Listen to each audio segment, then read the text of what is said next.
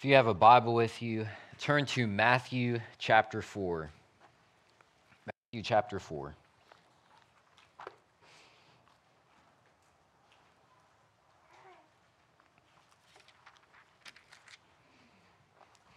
We are in week number two of our series, Reach Like Jesus. Last week, we talked about how fasting and prayer are vital in reaching people because you first need to have a relationship with God before you can reach people. Um, but we, we also talked about how this series is kind of foundational. It's very foundational. There's very many things throughout this series that, as we're talking about it, it seems like a no brainer. Like, yes, we, we already know this, right? So it might come across as boring. But the reality is, that we all need constant reminders that we need to pray and fast. Even though we know it's part of our spiritual walk and, and we some of us we do it often, we still need to be reminded that it's still important, that there's still power in it. And today, we have another foundational piece that is kind of like, a, well, duh, like, of course we need this, but we need to find our people. We need to find our people. So, Matthew chapter 4, starting in verse 18. Says, As Jesus was walking beside the Sea of Galilee, he saw two brothers, Simon called Peter and his brother Andrew. They were casting a net into the lake, for they were fishermen. Come and follow me, Jesus said, and I will send you out to fish for people. At once they left their nets and followed him. Going on from there, he saw two other brothers, James, son of Zebedee, and his brother John. They were in a boat with his father Zebedee, preparing their nets.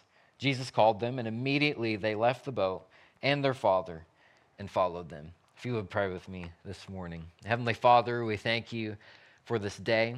We thank you for this opportunity that we are given to actually open up your word and to read it, to study it on our own time, to gather together in your name and hear the word spoken to us. Lord, I pray that you would open up our hearts to receive this message. Lord, may it encourage us to go out into the world and truly reach the lost in our community. It's in Jesus' name we pray.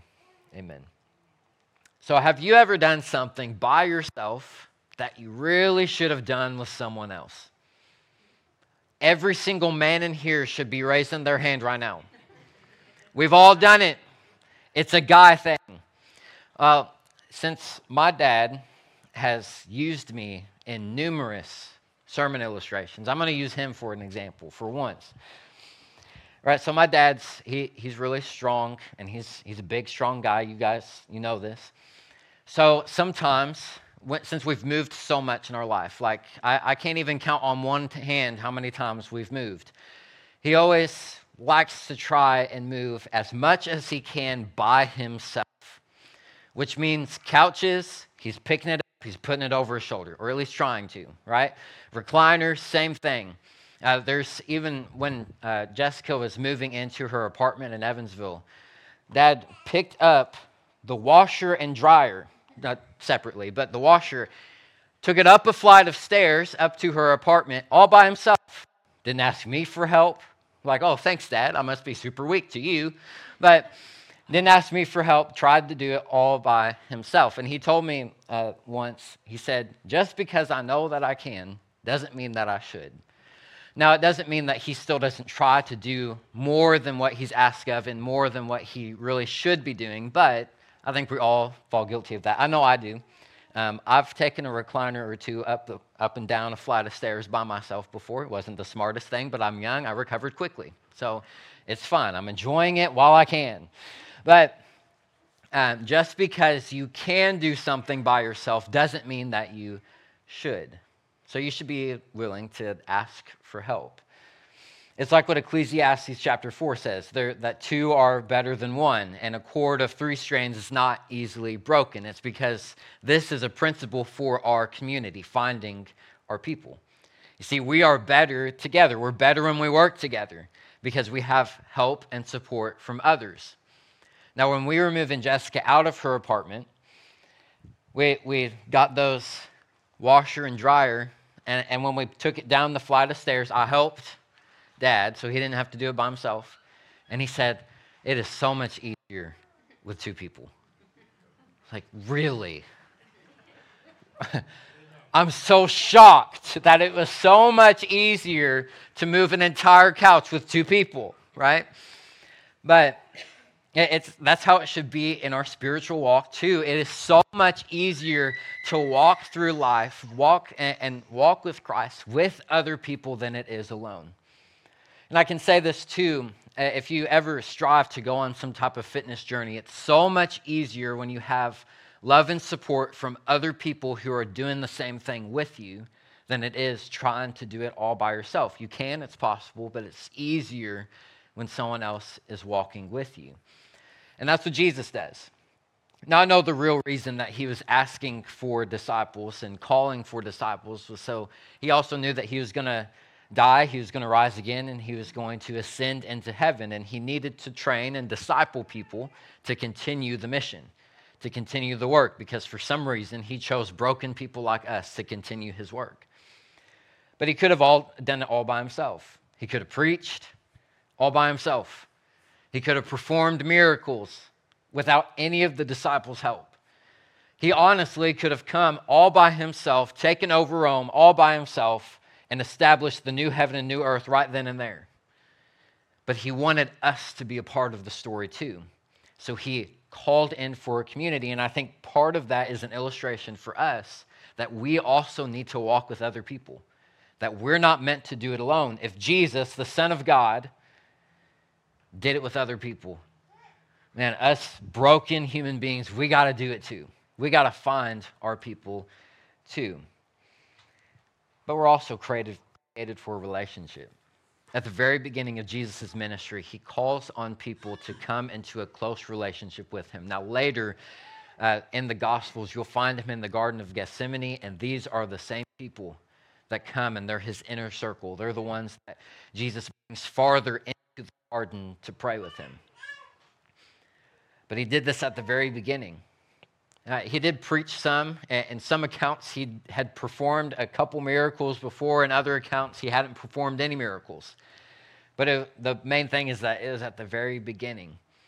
And I believe this is a vital piece to understand our approach as a church to reach the lost in our community because we shouldn't try to do it all by ourselves. You shouldn't try to do it alone. You can do it, you can do ministry all by yourself, and you can reach the lost all by yourself. And I'm, I'm not saying that you as a group need to go to this one person's house and say, You are going to get saved today, right? That's not what I'm saying, right? That's a little intense. What you need to be doing is taking a step back, having your group together, which we'll get to in a second, and then you yourself go by yourself to go and reach that person because they're close to you. Now, if you need a few friends with you, that's great, but you are still called to do the work. Now, this just came to mind, so I'm going to say it. I've learned a lot about Christ through Mitchell Hensley and uh, the love that he has, the worship uh, that, he, uh, that he brings to the table. But there is one thing about Mitchell that if you're not close to him, you probably don't know this, but if you are, it is very, very obvious that he does not like to do much when it comes to helping others. So uh, I actually got a FaceTime call not too long ago, and uh, it was from Mitchell. And his whole family is searching for his wallet, and what is he doing? Telling me to, to play praise and worship songs right? It's very much like the, the Mary and Martha situation where we have all these Marthas trying to find his wallet because he lost it and he could care less where his wallet is. He just wants to worship the Lord.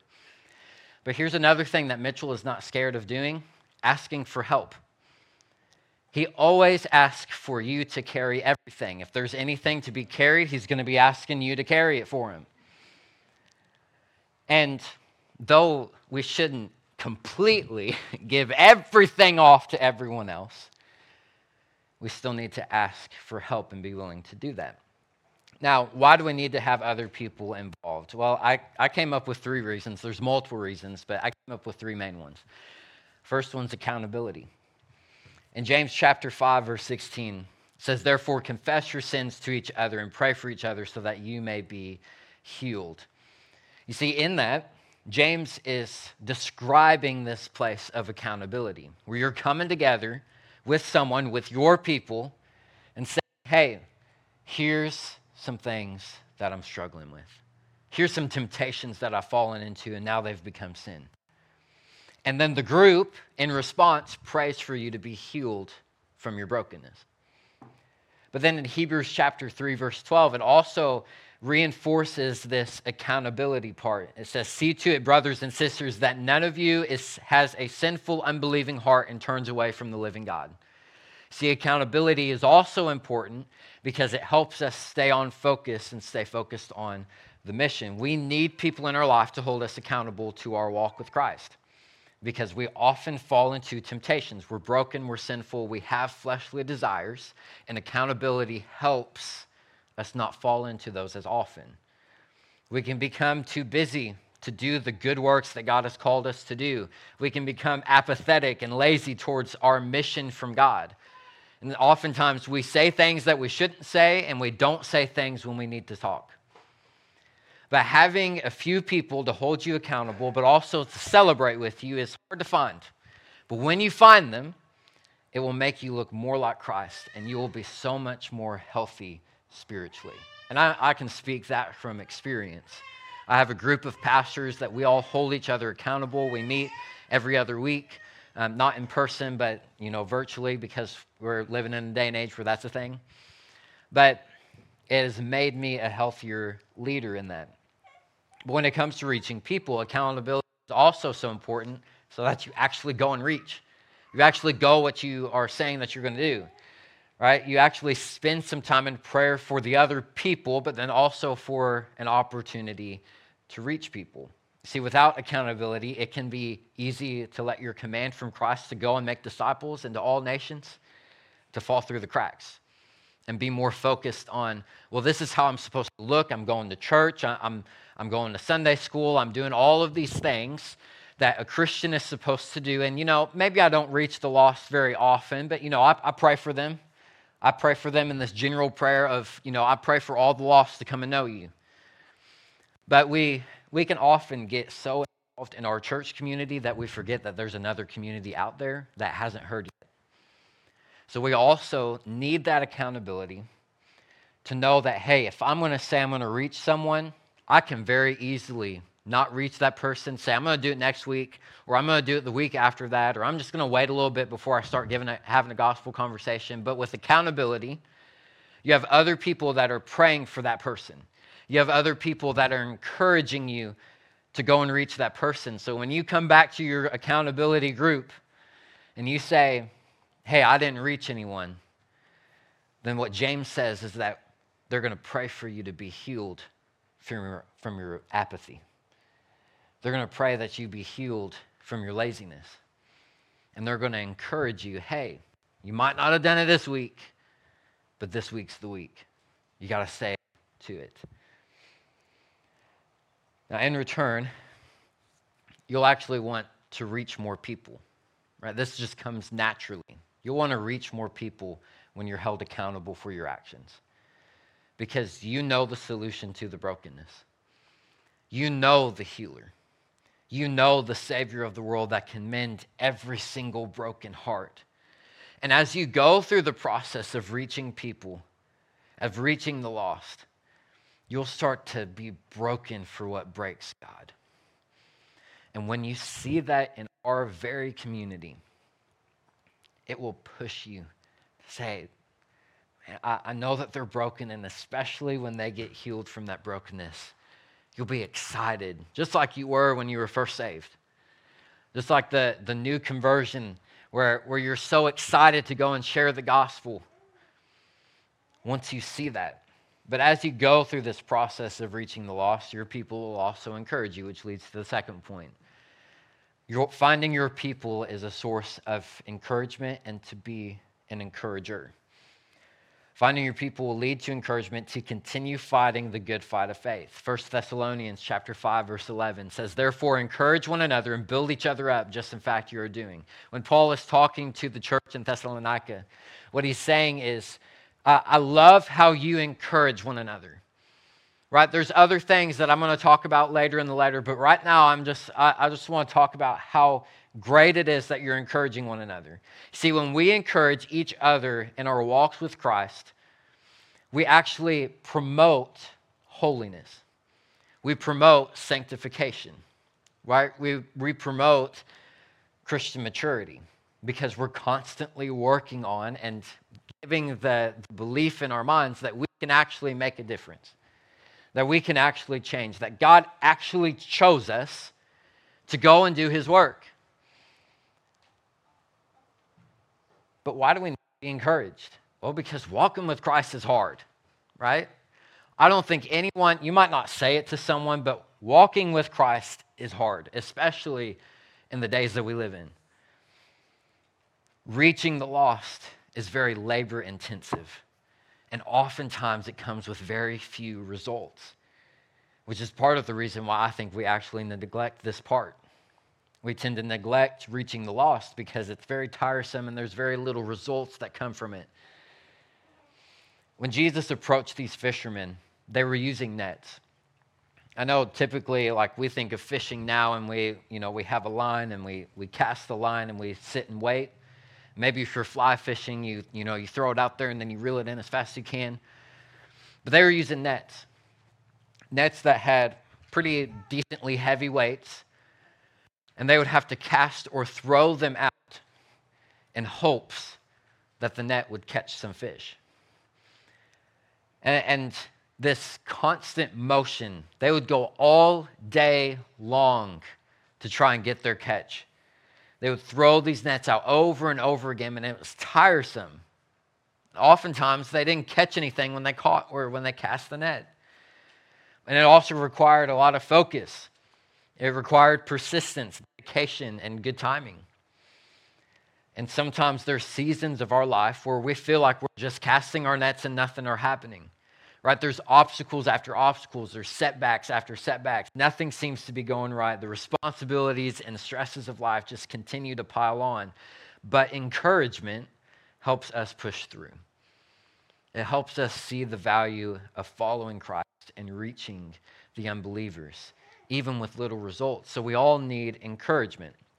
Now, I've been seeing this um, on social media. I, it's actually a really, really old not really, really old. Um, that was a bad way to say that because most of you are alive when it happened. Um,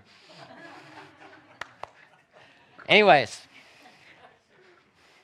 it is a very young study. I don't know when it actually happened, but the scientists from Japan um, conducted a study. It's called the Rice Experiment. Um, I don't know if you've heard of it. Some of you are nodding your head. If you haven't, maybe when I start talking about it, you'll you'll remember it. But this scientist from Japan conducted this experiment, and there, I've been seeing people do it at homes. Uh, there's universities that have done the same study, and they're all getting very similar results. It's very easy to do.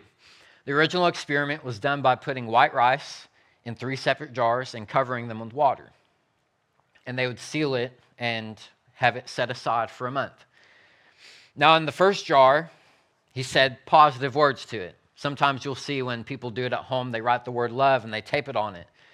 But he would just walk up, it seems really silly, but he would walk up to the jar and he would tell, tell it things like, Thank you, I love you, you're doing great, you're amazing. The other jar, which is typically labeled the hate jar, he, he walked up to it and he gave it insults, said, You're ugly, you're stupid, I hate you. And the third jar, didn't have anything written on it, and it was ignored. And for an entire month, he did this every single day for like 30 seconds to a minute. He would just say insults, say positive things, or not say anything at all. Now, after a month had passed, I, I was going to put something on the screens, but I couldn't find like a decent before and after picture. But the first jar that was encouraged began to ferment, and it gave off this strong, pleasant aroma. And all the, the rice in the jar was still white or relatively white. The second jar that was told insults turned black with mold,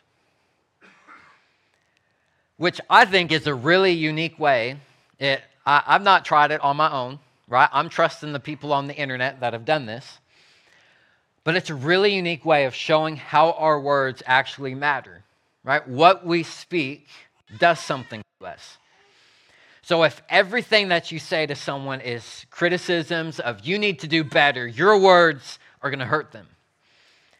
Your criticism needs to be constructive. So when you find your people, there are going to be moments where you have to have constructive criticism because we're not perfect. We all need improvement. But there also has to be encouragement. So it's like, hey, you know, you need to work on these things, but here's how you can work on these things constructive, right? I'm giving you something to work on, I've given you steps to work on it. But then you're doing these things really, really good.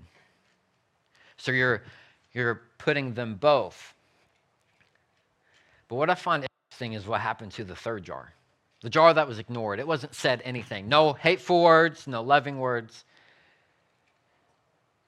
The jar turned green and began to rot. What I think this illustrates is that if we are not encouraged by one another, we will begin to think that no one really cares about us, and our spirit will begin to rot. Our soul will begin to be decayed. So, for your own reflection, right? I don't want any hands shown up. Not that you would because you're Baptist, but for those who regularly attend, when was the last time you encouraged someone who goes to this church? Or maybe a better question when was the last time that you were encouraged by someone else in this church? Hebrews chapter 3, verse 12 but encourage one another daily, as long as it is called today, so that none of you may be hardened by sin's deceitfulness. So don't let a day go out go away without encouraging someone.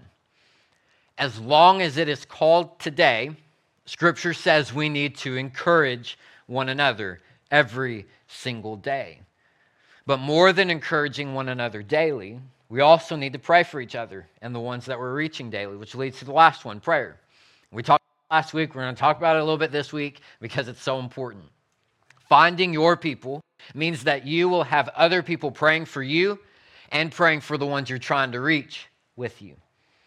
James chapter 5, 16 again says, Confess your sins to each other, pray for each other so that you may be healed. The prayer of a righteous person is powerful and effective right? The whole goal of this series is to reach people effectively, to be as an effective of a church as we can. And without prayer, we're not effective. Without prayer, we don't have anything.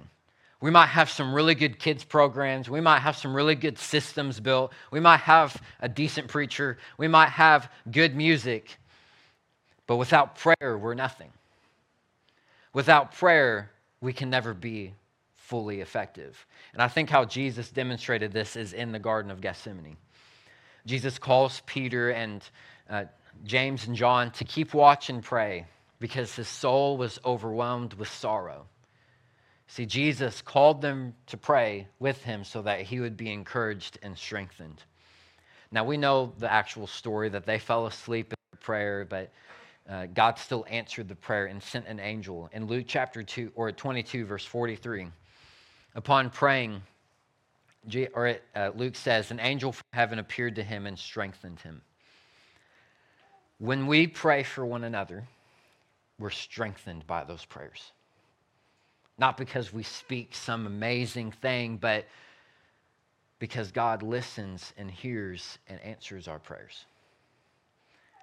Something that I heard this past week from another pastor. He was talking about uh, Jesus in the garden and he said, we, many of us, we look at that story and we see what Jesus actually prayed for. He prayed that the cup would pass from him, right? Thy will be done. Like, hey, he's praying, God, don't make me go through this. But he still has to go through it. So we have trouble seeing how God actually answered that prayer, but this is how he answered the prayer. He sent an angel to strengthen him so that he could push through. And I'm telling you, I believe that if you pray long and hard enough, you will find that God will send people to you to strengthen and encourage you and to pray for you. And this is what it means to be in a Christian community. Christian community was never meant for the light shows. It was never meant for us to just come and sit and listen to a good preacher that might be slightly attractive. I know I can't help it. But it, it was never meant to just gather to talk to one another and then when we leave, never see each other again, never talk again, never pray for each other. Church community was never meant for that. Church community was never meant for a prayer one call to be going out so that people can know what's going on in the church. No, a, a real church community hears the, the call, here's the someone who needs prayer, and you get down, you pray on your knees right then and there. Right? I'm guilty of that too. Saying, okay, you know, I'm the one that get the call, and I'm be like, okay, you know, I'll send it out, I'll send it out, and I'll forget about it. Right? We're all guilty of that, I'm sure. But Christian community was meant so that we would come together and encourage one another. And yes, there needs to be an inner circle with you. There needs to be the people that you trust the most within the church to hold you accountable because the whole church is not meant to hold you accountable. There needs to be people that are specifically speaking words of encouragement to you because the whole church isn't going to. There needs to be people who you know and you can trust are praying for you. That's your inner circle. But finding your people should extend out to the congregation as well. The ones who are believers. I know that there are unbelievers that will walk in. There's, there's people who are struggling and, and they haven't been in the faith, they haven't been in church for a long time. They're going to walk in. You can't expect them to pray for you, right off the bat, at least. But for the ones who are the solid foundation of this church, the ones who are called by the name of God and try their best every single day to live out their call, those are the people that you know are praying for you, even if you don't know that they're praying for you. That's what Christian community is meant to be. And prayer also holds us accountable because we also need to know that we have to pray too. It keeps us accountable to know that we're praying not only for our church, but for our people. But not only do we need to pray for each other, we need to pray for those who we're trying to reach. Matthew chapter 5, verse 44 says, But I tell you, love your enemies and pray for those who persecute you. Now, typically, we think of the people that we don't like. But biblically, I, I think I'm not out of line for saying this. If you're not with God, you're an enemy of God and an enemy of God, and you're, if you're a follower of God and God has an enemy, that is also your enemy. Pray for the ones who are lost. Pray for the ones who are in need of hearing the good news of Jesus Christ. Pray to God to give you the opportunities to reach them at the right time and for God to soften their hearts so that they have ears to hear the good news of Jesus Christ. And like most things with prayer, like with most things, when it comes to prayer, two praying is better than one. And a cord of three strands of three people who are praying, it's not easily broken. There was a group of 12 men thousands of years ago who prayed for the people to be reached. They prayed that God would give them a heart of repentance. They prayed that they would reach at the right time. And those 12 men over 2,000 years ago would continue spreading the gospel of Jesus Christ, turning the ancient world upside down. And the gospel would spread like wildfire. And if you think for a second that this can't happen in our community too, in some small church of people who are dedicated to Christ and are praying for an actual move of God, then you're wrong. God is willing to work where the people are willing to work. We have to be willing to go wherever God leads us, and we need to do it together. For far too long, churches across America, I've seen it, they've been less and less willing to serve and more and more willing to sit. For far too long, churches have relied on just the pastor and maybe a handful of others to do all the ministry all by themselves. That's not how church was. If you look at the church of book or church in the book of Acts, it was never supposed to be that way. Everyone contributed something. And for some reason, after all these years later in America, we find churches who are saying the pastor, that's the pastor's job. Well, they're the ones that always do the ministry, so they're locked into ministry, that specific ministry, for the rest of their life. So that all of the other ones can sit back and not contribute and watch ministry happen. Biblically speaking, that's unbiblical. And that's not a mark of a healthy church, that's the mark of a dying church. It was never supposed to be that way. We're all to contribute something because we all have something to give. If you believe for a second that you can walk into this church and think that you, as a member of this church, you have nothing to contribute, you're wrong. God has placed you in this church for a reason. It may not be the same reason that it was 10 years ago, but it's still a reason. You still have gifts given by God, you still have abilities and talents. And God commands you to use those to contribute to church. So, my prayer for this church is that we're the most efficient and effective church that we can be. That we are so efficient and effective at reaching the lost and teaching them to obey the commands of Christ. That we don't just evangelize, bring them all in, and then have all of these Christians who could very easily stumble and fall away, but that we bring them in so that they can be discipled too, so that they can learn to obey the commands of God. So, I'm wrapping up. How do you find your people? Well, it's pretty simple. It takes some time, but it's really simple. And that's why I left it towards the end. Pray about it. Pray about it first. Going back to last week's message, Jesus prayed for 40 days and 40 nights before he called anyone, before he talked to anyone, before he invited anyone in to follow him. And it's not always who you expect. Right? You can probably have a list of people in your mind that you're like, I really want them to be my people. It's not always going to be those people because Jesus didn't call the religious leaders, he called the low class fishermen, he called the outcasts in the society. But once God puts those people on your heart, you may not like those people, but maybe God's doing something different in you and revealing some weakness inside of you that you need to be strengthened by them. But once God puts those people on your heart, just simply ask them to walk with you. If they say no, move on to someone else.